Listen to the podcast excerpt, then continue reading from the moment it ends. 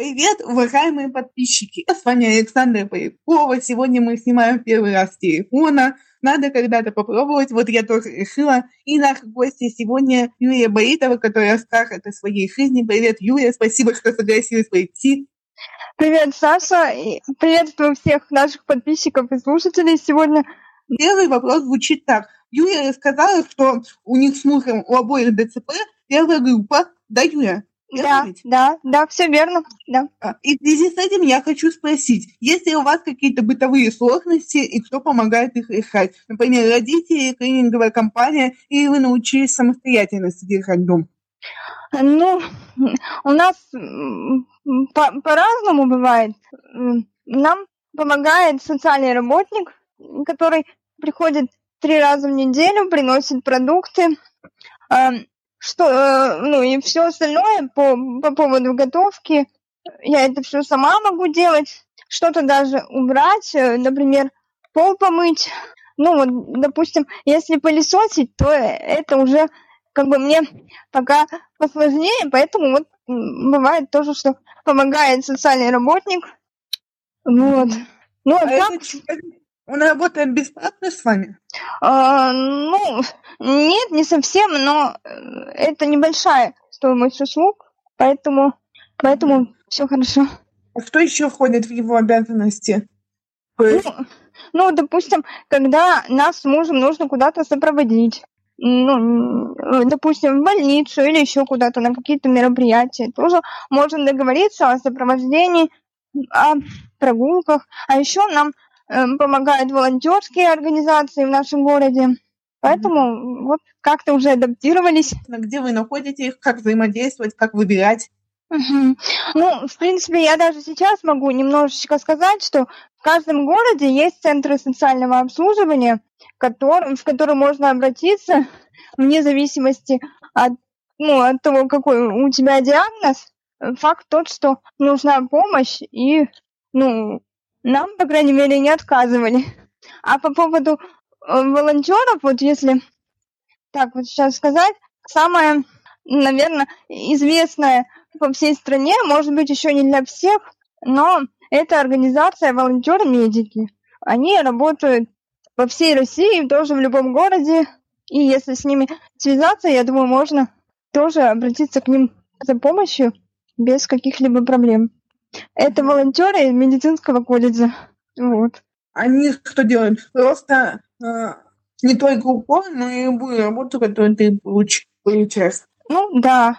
Или вот опять же э, сопроводить меня, если, допустим, по каким-то причинам социальный работник не может, я обращаюсь к ним, мы, точнее, и тоже без проблем. А с родителями вы сейчас живете в одном городе? А, родители мужа живут да, с нами в городе, а мои родители, они живут за тысячу километров. Отсель не видать. А как происходил вот именно момент с переездом? То есть ты сообщила им, я уезжаю на тысячу километров, я думаю, что они были не очень рады.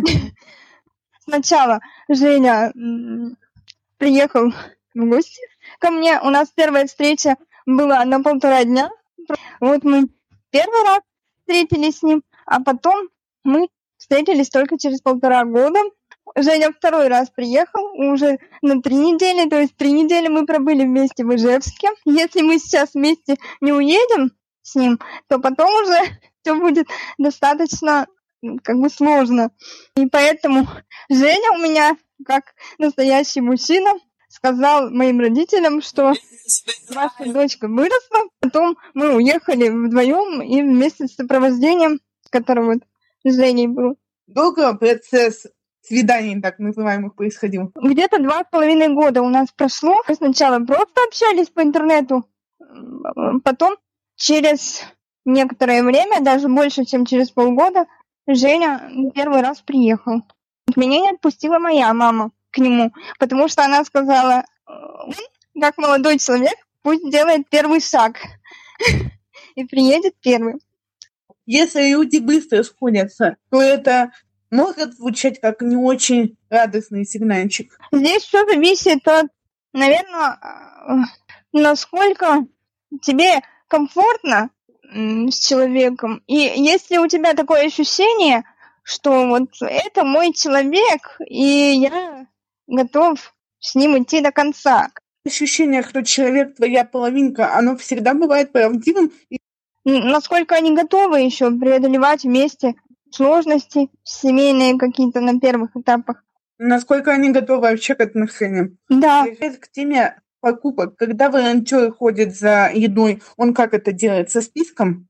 Ну, да, вот э, мы пишем список всего, что необходимо, и волонтер, либо соцработник, либо сейчас еще появились различные интернет-магазины, тоже, где можно заказать продукты.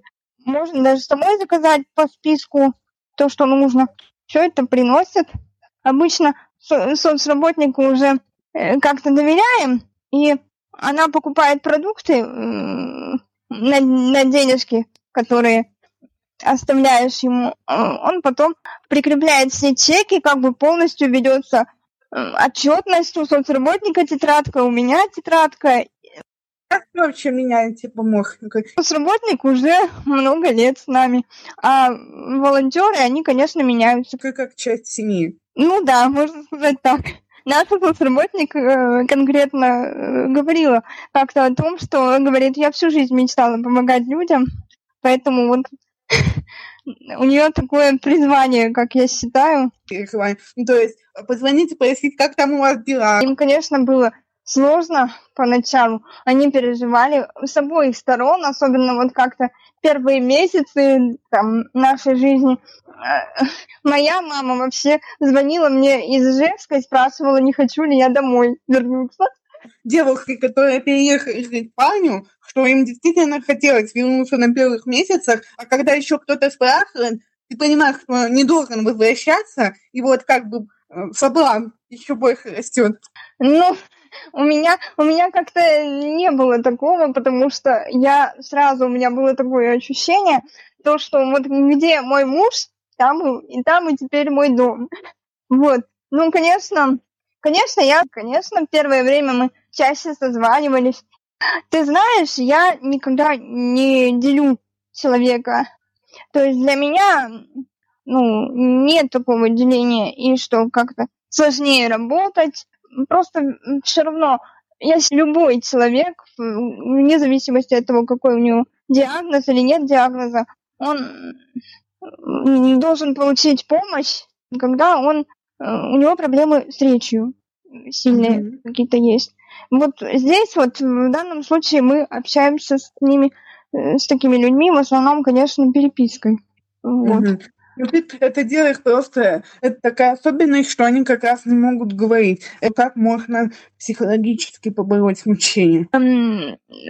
Важно, какая душа человека. То есть, если, если человек как-то стремится к общению, мне кажется, здесь не надо ему как-то замыкаться, нужно стараться общаться, и ты найдешь человека, который который будет разделять твои ценности. Часть была о методе, потому что психологи, как я выяснила, есть разные. Какой метод ты практикуешь, почему именно его? Э, по методу понимающей психотерапии, как бы, то есть это такой подход э, отечественный, вот, который, в котором я работаю вот именно с переживанием человека, эм, то есть вот mm-hmm. если представить, что переживание это как река, то ты когда плывешь, бывают различные препятствия этому переживанию. И помогаешь в разговорной форме специальными репликами терапевтическими как-то проживать то, что ты чувствуешь. То есть у меня э, подход, в котором я практикую Э, сконцентрирован на чувствах э, человека, на его эмоциях. Вот. вот это понимание, оно что дает, что человек не один, э, он перестает себя чувствовать каким-то всеми забытым, отвергнутым, когда ты говоришь, я тебя понимаю. Ну, да, он, человек начинает в такой беседе понимать, что его слышат, что его переживания, с которым он пришел, не, не безразлично терапевту, психологу, да, когда человек чувствует поддержку, у него мы верим в то, что у него постепенно появляются силы, опора в том, чтобы да, справляться. Бывали ситуации, при которых человек рассказывал тебе такую историю, которой в твоей жизни не было. Вообще, если я не не переживала подобные ситуации, но мне же все равно так или иначе знакомы чувства, которыми он это, э, с которыми он пришел. Допустим, если это грусть, там, отчаяние, и начинаем разбирать, а, а что, в общем-то, что за, эти, за этой грустью стоит. Стараюсь э, как-то ближе почувствовать человека, но в то же время э, я не говорю ему напрямую каких-то конкретных советов, рецептов, скажем так. Я просто иду рядышком с ним как спутник, отражая ему его собственные чувства, переживания, какие-то минусы. Ну, поскольку я очень, мне очень близок этот метод, я бы, наверное, сказала, что никаких. Он подходит практически всем людям, которые, ну, в принципе, хотят э, понять, что с ними происходит. В этом методе работаешь не с какой-то конкретной проблемой человека, ну и точнее и с ней тоже, но потом возвращаешься к человеку в целом. Этот метод подходит тем людям, которые жалуются на то, что у них недостаточно осознанности? А, ну да, потому что э, в этом методе вместе с психологом мы проходим такой путь как раз вот на осознанность, на осознание своих переживаний, что же сейчас чувствует человек. Угу. А если у человека инфантилизм, то этот метод ему может помочь начать лучше понимать свои эмоции, чувствовать, что с ним происходит. Um, да, um, как бы, да, в такой инфантильности, и это тоже очень важная часть, которая, ну, с которой тоже важно работать. Um, внутри каждого из нас есть, э, ну, такой субъект, маленькая девочка или маленький мальчик, которому, ну, тоже просто надо уделить в ходе беседы тоже вот какое-то внимание. Страх вот у тебя. Были ситуации, когда ты обращалась к психологу не для супервизии, а как клиент за помощью? Конечно, конечно. Например, в детстве еще когда-то. Это было с чем связано? Ну, это было да, много, самые разные были ситуации.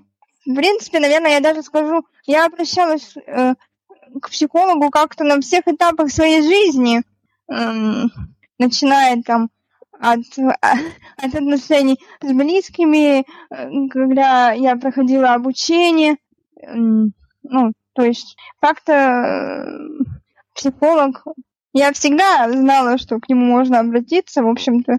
Я все-таки пойти. Я придерживаюсь мнения, что каждый человек ну, ему есть чем обратиться к психологу, но не каждый человек просто готов раскрыть вот эти свои внутренние проблемы. Ну, да, не каждый человек, конечно, ну, определенная решимость нужна и смелость к тому, чтобы обратиться к психологу за помощью. Эм, ну, что я могу сказать? Не, не бояться. Э, главное, чтобы у человека было желание, желание как-то изменить свою жизнь, потому что э, задача психолога, как я считаю, как-то не оценивать тебя, не говорить вот это хорошо, вот это вот не очень. Задача психолога принять человека со всеми его трудностями и сложностями. Угу. Я думаю, да, отличный совет, как распознать хорошего психолога от плохого, потому что есть такие специалисты, к сожалению, которые вместо того, чтобы помогать, они начинают во всем вот обвинять, что типа ты сам виноват, нужно было иначе себя повести. Ну, я думаю, что грамотный психолог не должен так поступать. Ну, да, все-таки у психолога есть определенные этические этические нормы, которых он должен придерживаться в своей работе, я считаю. И я знаю, что депрессия это очень тяжелое расстройство, которое нужно консультировать с психиатром, Почему происходит такая подмена понятий и насколько действительно трудно выбраться из реальной депрессии? Ну, здесь хочу сказать о том, что у нас действительно, да, вот эта подмена идет. Некоторые люди считают, что если у меня произошел какой-то перепад настроения, то это, это все, сразу же депрессия.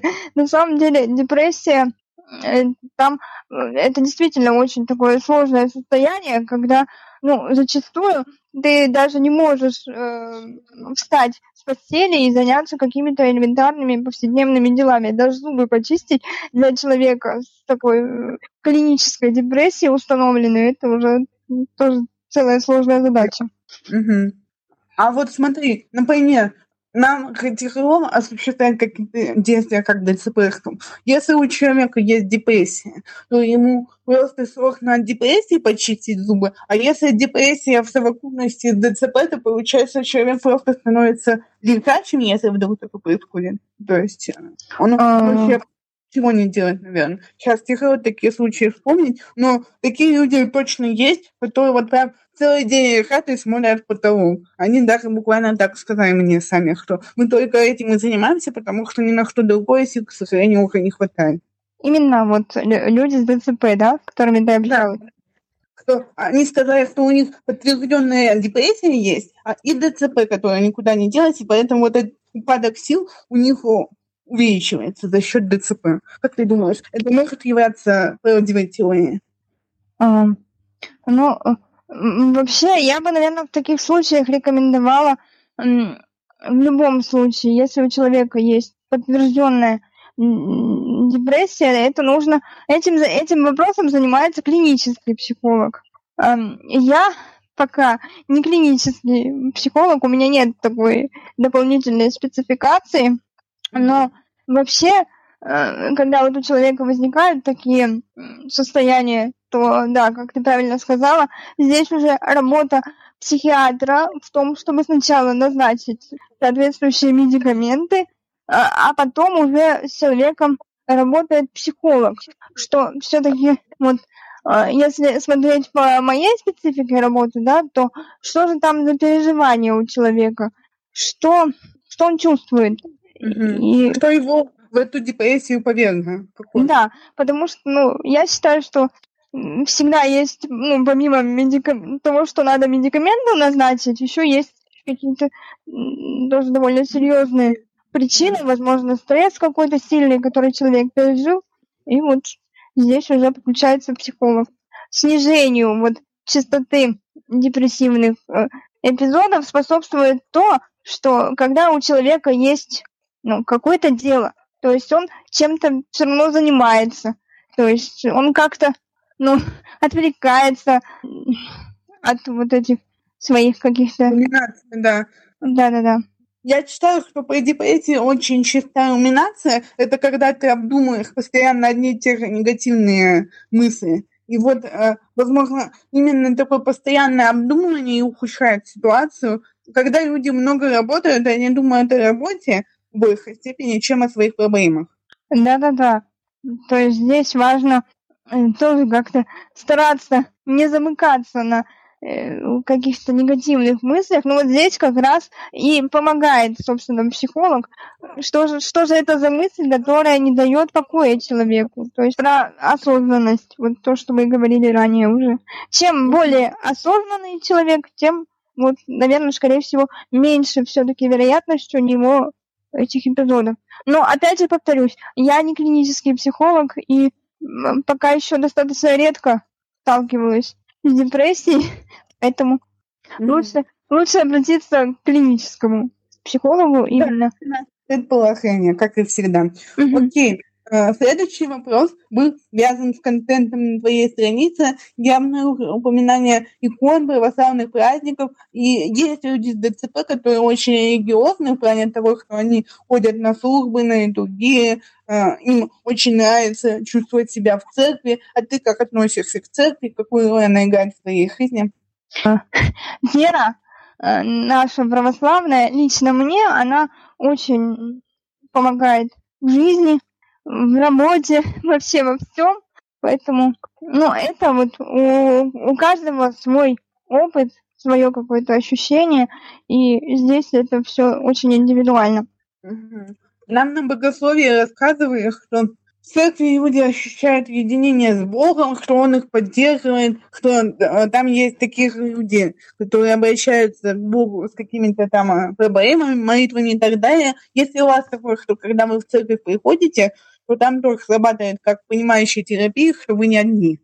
Конечно, конечно. Более того, это происходит не только в храме, но и ну, вообще в жизни. То есть э, чувствуется, э, вот лично у меня, опять же, чувствуется э, постоянно вот это присутствие Бога? Силы, Бога, это кому как, в общем-то, удобнее. Ну, вот, да, чувствуется помощь. Вот. Ага. А в каких ситуациях тебе кажется, что вот ангел-хранитель и Бог прям вот э, начал тебе помогать? А, да, во, во всех. У меня вот даже, ну, элементарно, какой-то э, случай на работе, когда, допустим, ну, бывает сложно, обращаюсь даже во время вот консультации своей, и как-то чувствуется, ну, такое умиротворение, спокойствие, что ли, и, ну, действительно, поддержка. Я не знаю, как это объяснить, потому что, наверное, это больше можно понять только сердцем типа Бог, ну зачем? Это как э, просишь у Бога, когда на сессию сдаешь, пожалуйста, Господи, пусть достанется билет, который я знаю, а достался, который не знаешь. Вот как ты тогда реагируешь?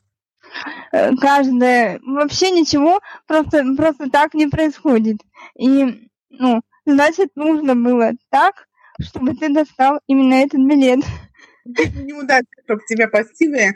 Вообще, да. как относишься к неудачам? Ну, каждая неудача э, в итоге потом, с течением времени уже, начинаешь понимать, что это вовсе и неудача, не неудача, а может быть э, даже как-то и в плюс. Mm-hmm. То есть я, ну, так, чтобы понятнее было, я даже в своем ДЦП, вот э, при своей болезни, даже сейчас вижу плюсы в том, что этот диагноз у меня есть. Вот. Например? Ну, например, мне кажется, что ну, я человек очень такой активный, где-то даже импульсивный, да, и если бы, допустим, у меня не было каких-то физических ограничений, я бы, может быть, э, ну, как-то что-то у меня не так сложилось. То есть, э, ну, то есть, может быть, болезнь меня, может быть, даже от чего-то оберегает.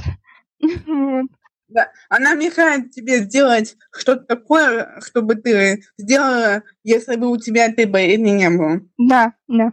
И вообще в Библии написано, что нельзя обвинять Бога в своей судьбе, потому что когда ситуация может ужесточиться, типа не опять называется это. А вот если человек все-таки э, вступает в такой диалог с Богом, что его обвиняют, то это э, ну, такой способ выразить агрессию и что, почему так происходит? А, я думаю, что это процесс принятия. Процесс принятия болезни. То есть... Потом будущем может перестать а, обвинять Бога, что так произошло? Конечно, да. Это стадия принятия.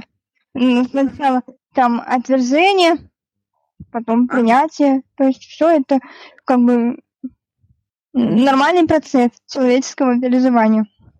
А как ты думаешь, Бог в такие моменты, он э, несерьезно относится вот к таким обзываниям и оскорблениям? Сказать, ну. Ну, то, что вы говорили, что религии как-то стали, да, вот, ну, вот это вот мысль. Я бы ее тоже как-то соректировала, что это скорее не, не кара, как бы, да, но я уже так говорила о том, что Бог всех любит, Просто что есть определенные испытания, которые нужно пройти. Это твой путь, как мокрый путь есть такая. Я просто боюсь, что у нас просто, ну, у меня, в частности, да, мы как-то не так понять, что а, это нормально, что там, как вот, такую прогулку таблетку, короче, у себя мне не очень понравилось, я просто не знала, как это более доступно объяснить так сходу. Не, невозможно. Да, конечно, Бог не каратель. Да, я тоже так считаю. А, и даже если это выглядит как кара, судя по твоей логике, то это больше такой жесткий урок, чем какое-то мучение ДНР. Не то чтобы жесткий урок. Я даже не знаю, как это опять же объяснить. Это как видите, когда он тебя наказывает, игрушку там забирает, это он не сказал, чтобы ты что-то понял. Бог, наверное, так же. Философский вопрос у нас. Ну да, так, такой вопрос философский. На который нет правильного ответа. Просто я тоже не из тех людей, кто прям думает, что Бог обрушит на нас какие-то стихийные бедствия и все прочее, если мы там, даже начнем с ним в конфликт вступать. Просто я думаю, что иногда, когда происходит что-то очень тяжелое, на первый взгляд, то какими-то другими способами, когда он доносил, то мы просто не понимаем. Поэтому он решил немного ужесточить, чтобы мы э, так поняли ту мысль, которую он до нас доносил. Поэтому кажется, что жестоко. Кстати, быть, э, нам в комментариях люди напишут, когда происходят плохие события, как к нам относится Бог. Что это означает? Есть разные теории на этот счет. Мне самой даже интересно было почитать.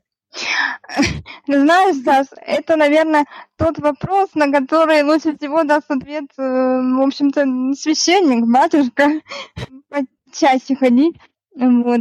Э, тоже у нас э, есть сестричество милосердия в городе, то есть при храме нашем, куда мы ходим, они тоже нам всегда с радостью помогают.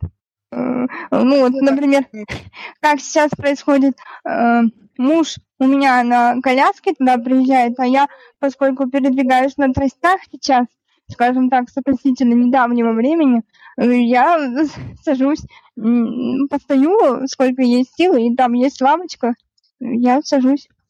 Но она где-то находится в, э, в конце, не прямо у царских врат. Ну да, да, да. То есть ты как я, я тоже, когда в храм захожу, сразу сажусь на лавочку, и наблюдаю за царскими вратами через кучу людей. Кстати, у меня были такие случаи, когда люди осуждали, что я сижу, но священники на это ответили, что если человек болеет, то ему можно делать какие-то послабления самому себе, и не обязательно стоять, если силы тебя покинули. Ну, да. не надо себя винить силы там где-то да, да, да. Можете ты вспомнить историю самого успешного и неуспешного человека с ДЦП, какого-то знаменитого, и э, почему эти люди пришли именно к такому результату? Ох, знаешь, вот категория успешных и неуспешных людей мне как-то, честно говоря, не очень отзывается, потому что вот само вот это деление успешный, неуспешный, это, ну, на мой взгляд, что-то связано такое с неврозами. Вообще... Объективно, как будто, да? Угу. То есть... Э... Когда просто какую-то известную через ДЦП, а, можно быть э, человек раньше и наш современник, мог вспомнить. А, Бывает э, так, что ну, я все-таки хочу сказать, что э, у любого человека э, что-то, в чем-то он, ну, что-то у него складывается лучше, что-то где-то, может быть, когда-то не очень хорошо. И я вообще считаю, что каждый человек, он по-своему ну, в чем-то успешен, если все-таки вернуться, да, к этим формулировкам, успешен или не успешен я могу сказать о том, что вот люди, с которыми я общаюсь, которые есть у меня друзья в соцсетях, да и вообще много людей, каждый из них, он меня чем-то всегда вдохновляет. То есть это может быть разные люди, которые чем-то к чему-то стремятся, чем-то занимаются.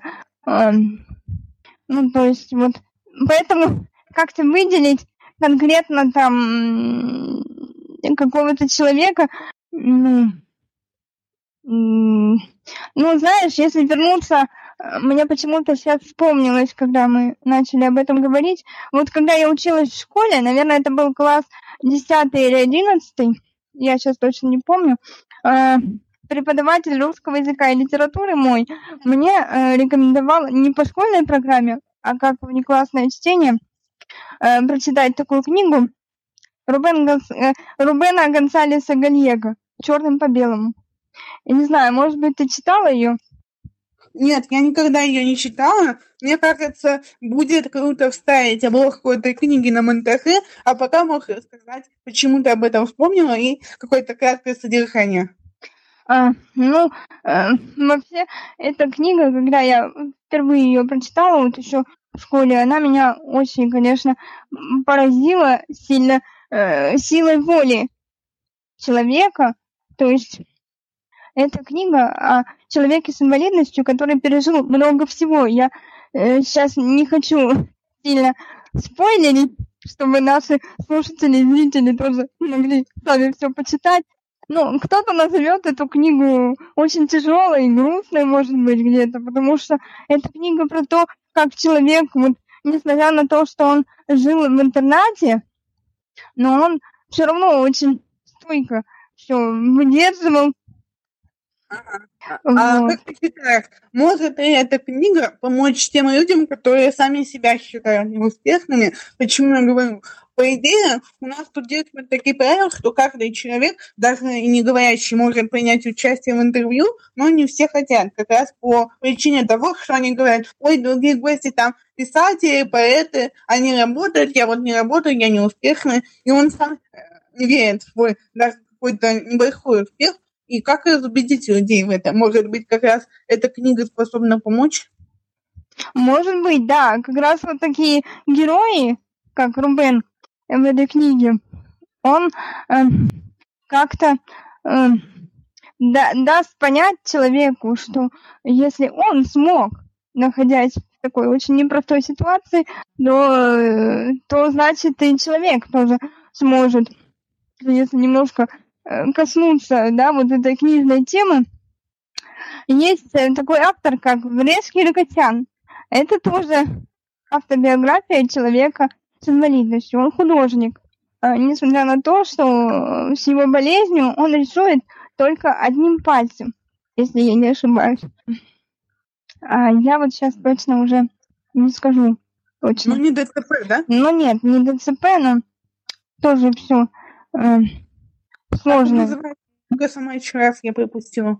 А, э, автор Врешки Рокосян. Ты сказала, что у тебя есть YouTube-канал со стихами, и вообще у нас тут речь о том, что ты пишешь стихи, и ты не первый человек, кто это занимается этим. Мне кажется, каждый человек, а, ДСП, особенно если он девочка, когда-либо писал стихи. И пока я не нашла ответ на вопрос, с чем это связано, что это дает и почему а, среди других видов творчества мы именно стихи выбираем.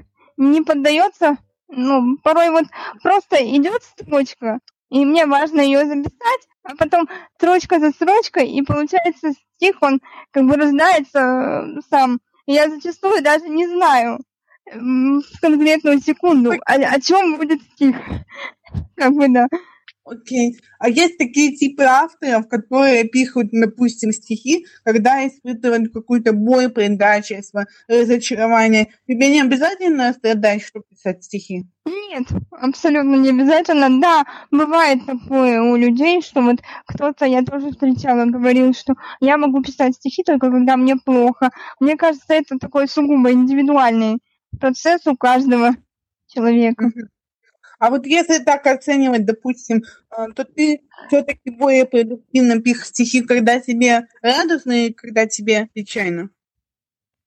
А, я как-то не отслеживала этот момент. Ну, то есть вот просто приходит стих, я его записываю, как-то корректирую, да, и, и в общем-то, и все. Ну, безусловно, это, скажем так, выражение в словах того, что происходит внутри тебя. И это, это важно для любого человека, причем независимо из ДЦП или здорового человека. Угу. А в психологии есть такой прием, что ты анализируешь свои же собственные стихи не литературоведчески, а, например, психологически. То есть а почему ты использовал такой образ, почему ты здесь так написал, уже после а, самого создания стиха, ты думала о стихах как материале для исследования психологического? Mm, интересный вопрос.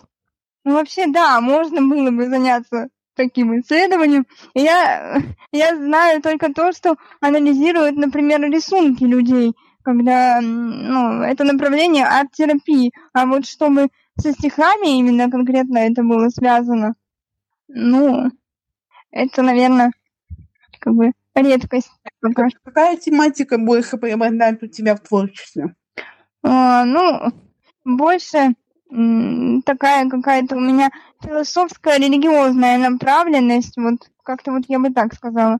Раньше, в своем раннем творчестве, скажем так, поскольку я вообще вот с 7 лет пишу стихи, поэтому раньше у меня самый первый стих, я помню, э, был посвящен ну, любовная лирика была, а сейчас вот уже это религиозно-философская. Вот. Ага. Это забавно звучит, все это любовное стихотворение написала. А, оно кому было посвящено? Какому-то мальчику, который понравился? Да. Первый раз, первое свое стихотворение я написала мальчику, с которым мы, с которым э, мы познакомились в больнице, так как я раньше часто лежала в неврологии по заболеванию, и вот там меня настигла первая любовь. И, в общем-то, все эти чувства, они, получается, вылились в стихи. И... А ты меня любишь? Ага. А ты со мной будешь? Ага. Так будем вместе, так будем и рядом с тобою всегда. Я не поделилась с мальчиком этим письмом, и он прочитал его. Ой, я уже не помню, по-моему, нет. А, это так забавно звучит любовь Борисова. Мне так интересно, отвечал ли мальчик тебе взаимностью, но, наверное, мы этого никогда не узнаем. Нет, ну он отвечал взаимностью, да, и он говорил, что когда мы вырастем, мы поженимся, но... Естественно, это не сбылось. У меня тоже был такой мальчик. Теперь приходится новый искать. Окей, ну смотри, а тебе не было обидно, что тот мальчик, которому ты писала стихи, тебе стихов не посвящает? Ну, как-то нет. Как-то нет. Я просто написала, и все. А, а мужу ты посвящаешь стихотворение? Конечно, конечно. Ну, у меня... Можно одно какое-то? А, прямо прочитать? Нет, ну, ну прочи, э, прочитать может не стоит, так как это э, прямое стихотворение. Просто э, ты сделал ему одно посвящение, вот как бы, и у тебя есть целая серия стихов Даймуха. Нет, конечно, серия. М-м, вообще, когда мы познакомились, у меня даже муж посвящал мне некоторые стихи. Он, то есть, когда мы с ним познакомились, даже он начал писать стихи, только сейчас перестал. И у него э, как-то редко бывает такой творческий порыв, чтобы писать стихи. Вот. Mm-hmm. И так, да, мы писали друг другу, конечно же. Ого. То есть, получается, муж, влюбившись в тебя, начал писать стихи. Да. Любовь так меняет людей. По твоему опыту, кстати, чаще пишут девочки и мальчики стихи Ксюха? Но мне кажется, что это все-таки э, девочкам больше свойственно как-то выражать свои чувства на бумагу. Хотя, кто знает, может, мальчики тоже, если их что-то затронет, они им бывает сложно держать чувства в себе в современности вот э, на мою жизнь я не встречаю прям мальчиков-поэтов, но раз уж мы затронули твоего мужа, то когда ты посвящала ему стихотворение, у тебя какие были мысли, что страшно, что ему не понравится, и интересно, как он отреагирует, и вообще даже об этом не думала? Я как-то вообще об этом не думала. Мне э, единственное, что муж сказал, когда мы познакомились, о том, что мои стихи э, помогли э, ему лучше, скажем так, узнать меня изнутри, как человека. То есть он говорил о том, что когда он прочитал мои стихи, ему больше не нужно было ничего обо мне говорить. Вообще э, у нас не было такого, что прям в рамочку, но для наших слушателей и зрителей хочу сказать, что если кому интересно, всем, ну, большинство моих стихов можно найти на сайте стихи.ру, либо в моей группе ВКонтакте. Хорошо, ссылку мы оставим. Тогда а, такой вопрос. Вы сказали, что вы с мужем верующие люди, и у вас была свадьба или свадьба с венчанием? У нас была... У нас было так, что мы зарегистрировались сначала, но так получилось, что э, расписывались мы на дому, потому что в тот момент, когда мы расписывались, в ЗАГСе еще не построили пандус для людей с инвалидностью, и поэтому вот э, регистратор пришла домой, в общем-то, и нас расписали дома. А потом уже, спустя небольшой промежуток времени, э, когда э, мои родители э, приехали из Жевска и вообще собралась, э, в общем-то, все наши родственники, мы уже венчались. То есть у нас роспись была э, немного раньше, а венчание 12 августа 2011 года, что мы и считаем, в общем-то, днем нашей свадьбы. Вот у нас... Вы, отме... Вы как... получается, отмечаете именно день самого венчания? Ну, да, да. Угу. А для вас было важно повенчаться, то есть вы как-то прям единолично их, их это нужно сделать, да? Да, мы как-то сразу решили, что, ну, для нас это важно, и, ну, то, что мы половинки нашлись, и нам было важно вот это соединение. А как люди относились, кстати, к тому, что вы оба болеете? Они не говорили, что вы не сможете жить вместе из-за вот болезни? Потому что, мне кажется, когда вы женились, это было сколько, больше 10 лет назад уже? Ну да, это было уже 12 лет назад.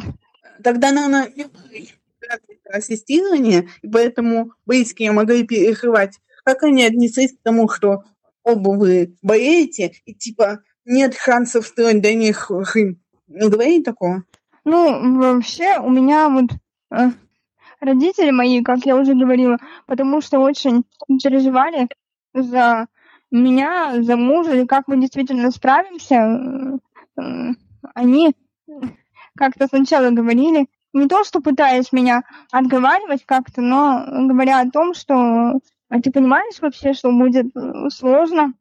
Но я, у меня как-то не было э, такого какого-то даже сомнения в том, что все будет хорошо.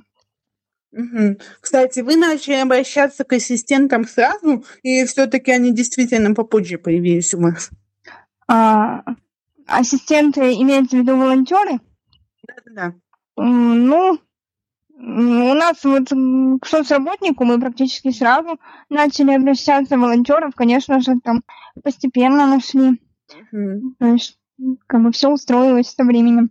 Получается, вы похоронились в 2011 году, и вам угу. было сколько лет тогда? А, 23, получается. Угу. И вот в 23 года вы уже оба окончили какое-то высшее учебное заведение. Из чего вас складывалось до того, как вы познакомились? А, ну, вообще, нет, не, не сразу как-то мы с учебой. Учеба возникла в моей жизни только с 2014 года, то есть когда я уже была в Кургане, потому что само по себе дистанционное обучение, оно начало появляться только, если я не ошибаюсь, с 2007-2008 2008 года. Вот, то есть эм, я окончила МГППУ, и вот тогда, когда я поступала, учиться. Это был у них э, всего лишь второй поток людей. Э, первым потоком они обучали э, людей в Москве только находящихся, потом уже вуз стал брать и иногородних. Ну и, конечно же, я сразу же поступила. А...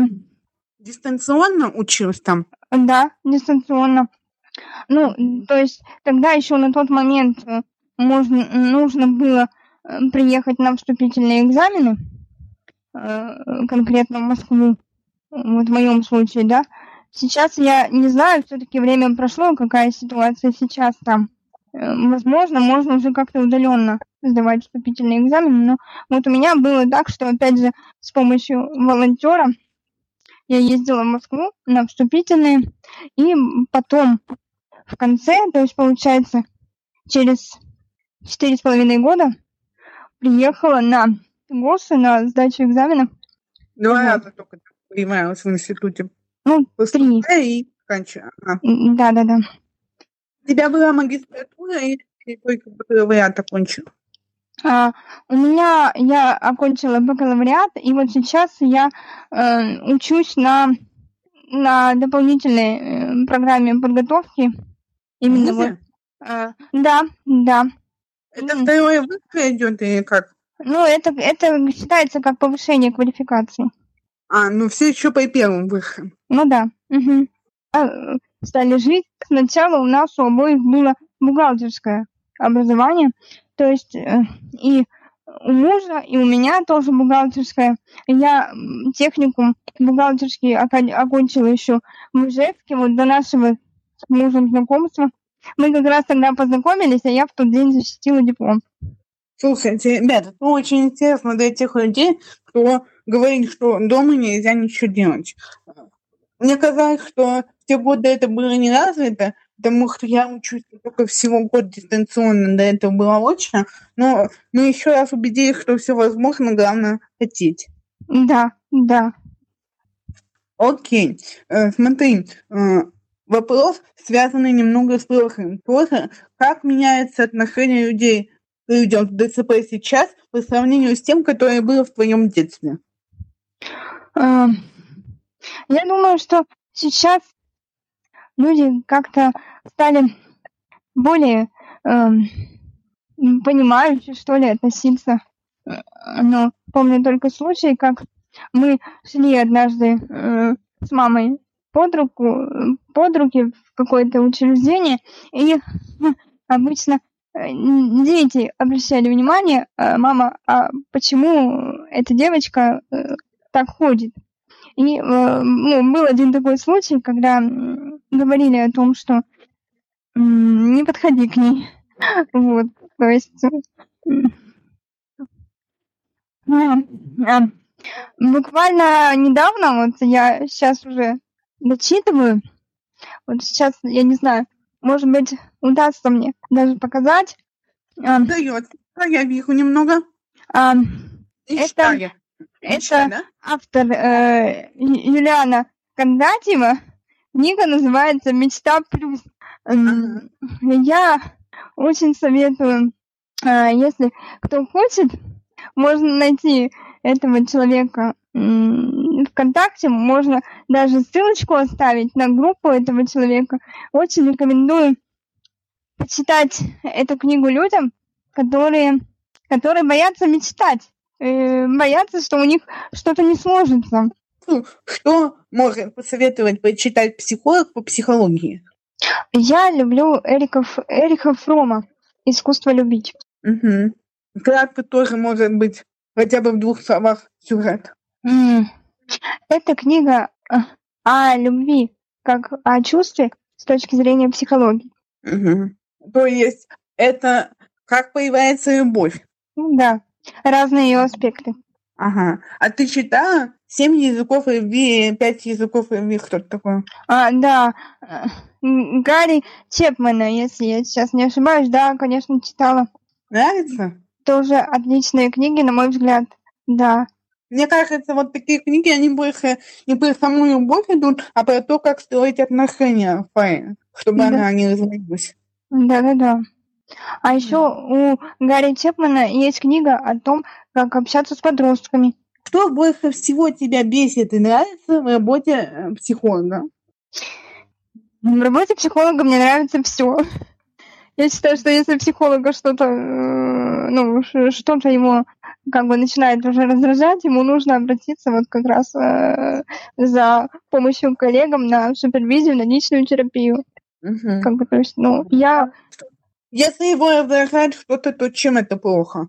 ну, если не обращать внимания, если психологу не обращать внимания как-то на свои чувства, ну, это так или иначе, поскольку психолог, он же работает с собой, тоже с полным, ну, с включением своих каких-то чувств, э, это так или иначе отразится на его контакте с другим человеком. Мгм. Поняла твои мысли. Кстати, ты говорил, что первое образование бухгалтерское. Ты когда-то работала конкретно по этой специальности? И были ли другие способы зарабатывания денег на психологии? Да, и изначально, когда я поступала в технику, а, э, это была, скажем так, э, просьба моих родителей, потому что они э, думали, что все сложится несколько иначе, что я как бы не, не уеду никуда. И я помогала своим же собственным родителям в ведении их собственного дела. 15-18 лет как-то у меня была уверенность, что я хочу стать психологом техникуме на бухгалтера. Мне помогала мама. То есть она сама сидела на лекциях по бухучету, писала материалы, потом приносила мне, я их учила и приезжала в техникум только чтобы сдавать экзамен. И потом мама сказала мне, что если тебе нужна будет помощь с высшим образованием, я, ну, к сожалению, не могу помочь тебе, потому что, ну, это все-таки физически довольно-таки сложно сидеть на барах целыми днями. Поэтому дистанционное обучение – это лучший формат, я считаю. Ну, опять же, кому как. Кому-то больше отвлекается очно. Еще зависит, наверное, от специальности. Меня заинтересовал тот факт, что ты говоришь, мама за тебя писала. Ты совсем писать не умеешь или просто очень медленно получается? Э, нет, здесь не имеется в виду, э, что конкретно писала. Здесь имеется в виду то, что я не могла приезжать часто в технику. Поэтому пары за меня посещала моя мама. А я, я, я приезжала только экзамен сдать. Ну, я пишу сама, но медленно. И последний под вопросик. Чем тебя больше всего удивила психология, и когда ты начала с ней соприкасаться? Ну, вообще, я начала с психологией соприкасаться с детства, поскольку, вот как я уже говорила, э, я довольно рано начала обращаться к психологу с разными вопросами, самыми разными, поэтому психология меня всегда интересовала, я как-то... А чтобы именно вот самой изучать, не к психологу ходить, а готовиться к тому, чтобы стать психологом, ты стала только после техникума, или, допустим, в качестве хобби, пока была бухгалтером, все равно изучала психологию? Вообще, мне всегда очень нравилось помогать людям, поэтому вот эта вот возможность э, и самой в чем-то разобраться, э, и людям помочь, вот эти два фактора, они как-то сочетались очень гармонично у меня в жизни. Мы поговорим про финальное слово, то есть какие твои впечатления от интервью, что понравилось, что не понравилось, напутствие нашим подписчикам, слушателям и так далее. А, подписчикам и слушателям я бы, наверное, хотела сказать, а, чтобы они не боялись действовать, общаться, к чему-то стремиться, чтобы они не боялись обращаться за помощью к психологу, когда это необходимо. Не, не зацикливались на себе. Ну и хочется всем пожелать счастья и радости. Спасибо. Мне кажется, классное обращение. А общее впечатление о нашем с тобой разговоре какое было? Очень теплый сегодня разговор, как мне кажется, получился. Спасибо большое, что пригласила. Спасибо, Юль. Я думаю, что э, подписчикам понравится. Э, ну, а других гостей не бойтесь, пишите мне в любой дня и ночи, и будем снимать интервью с вами. Всем пока. Спасибо большое, всем пока.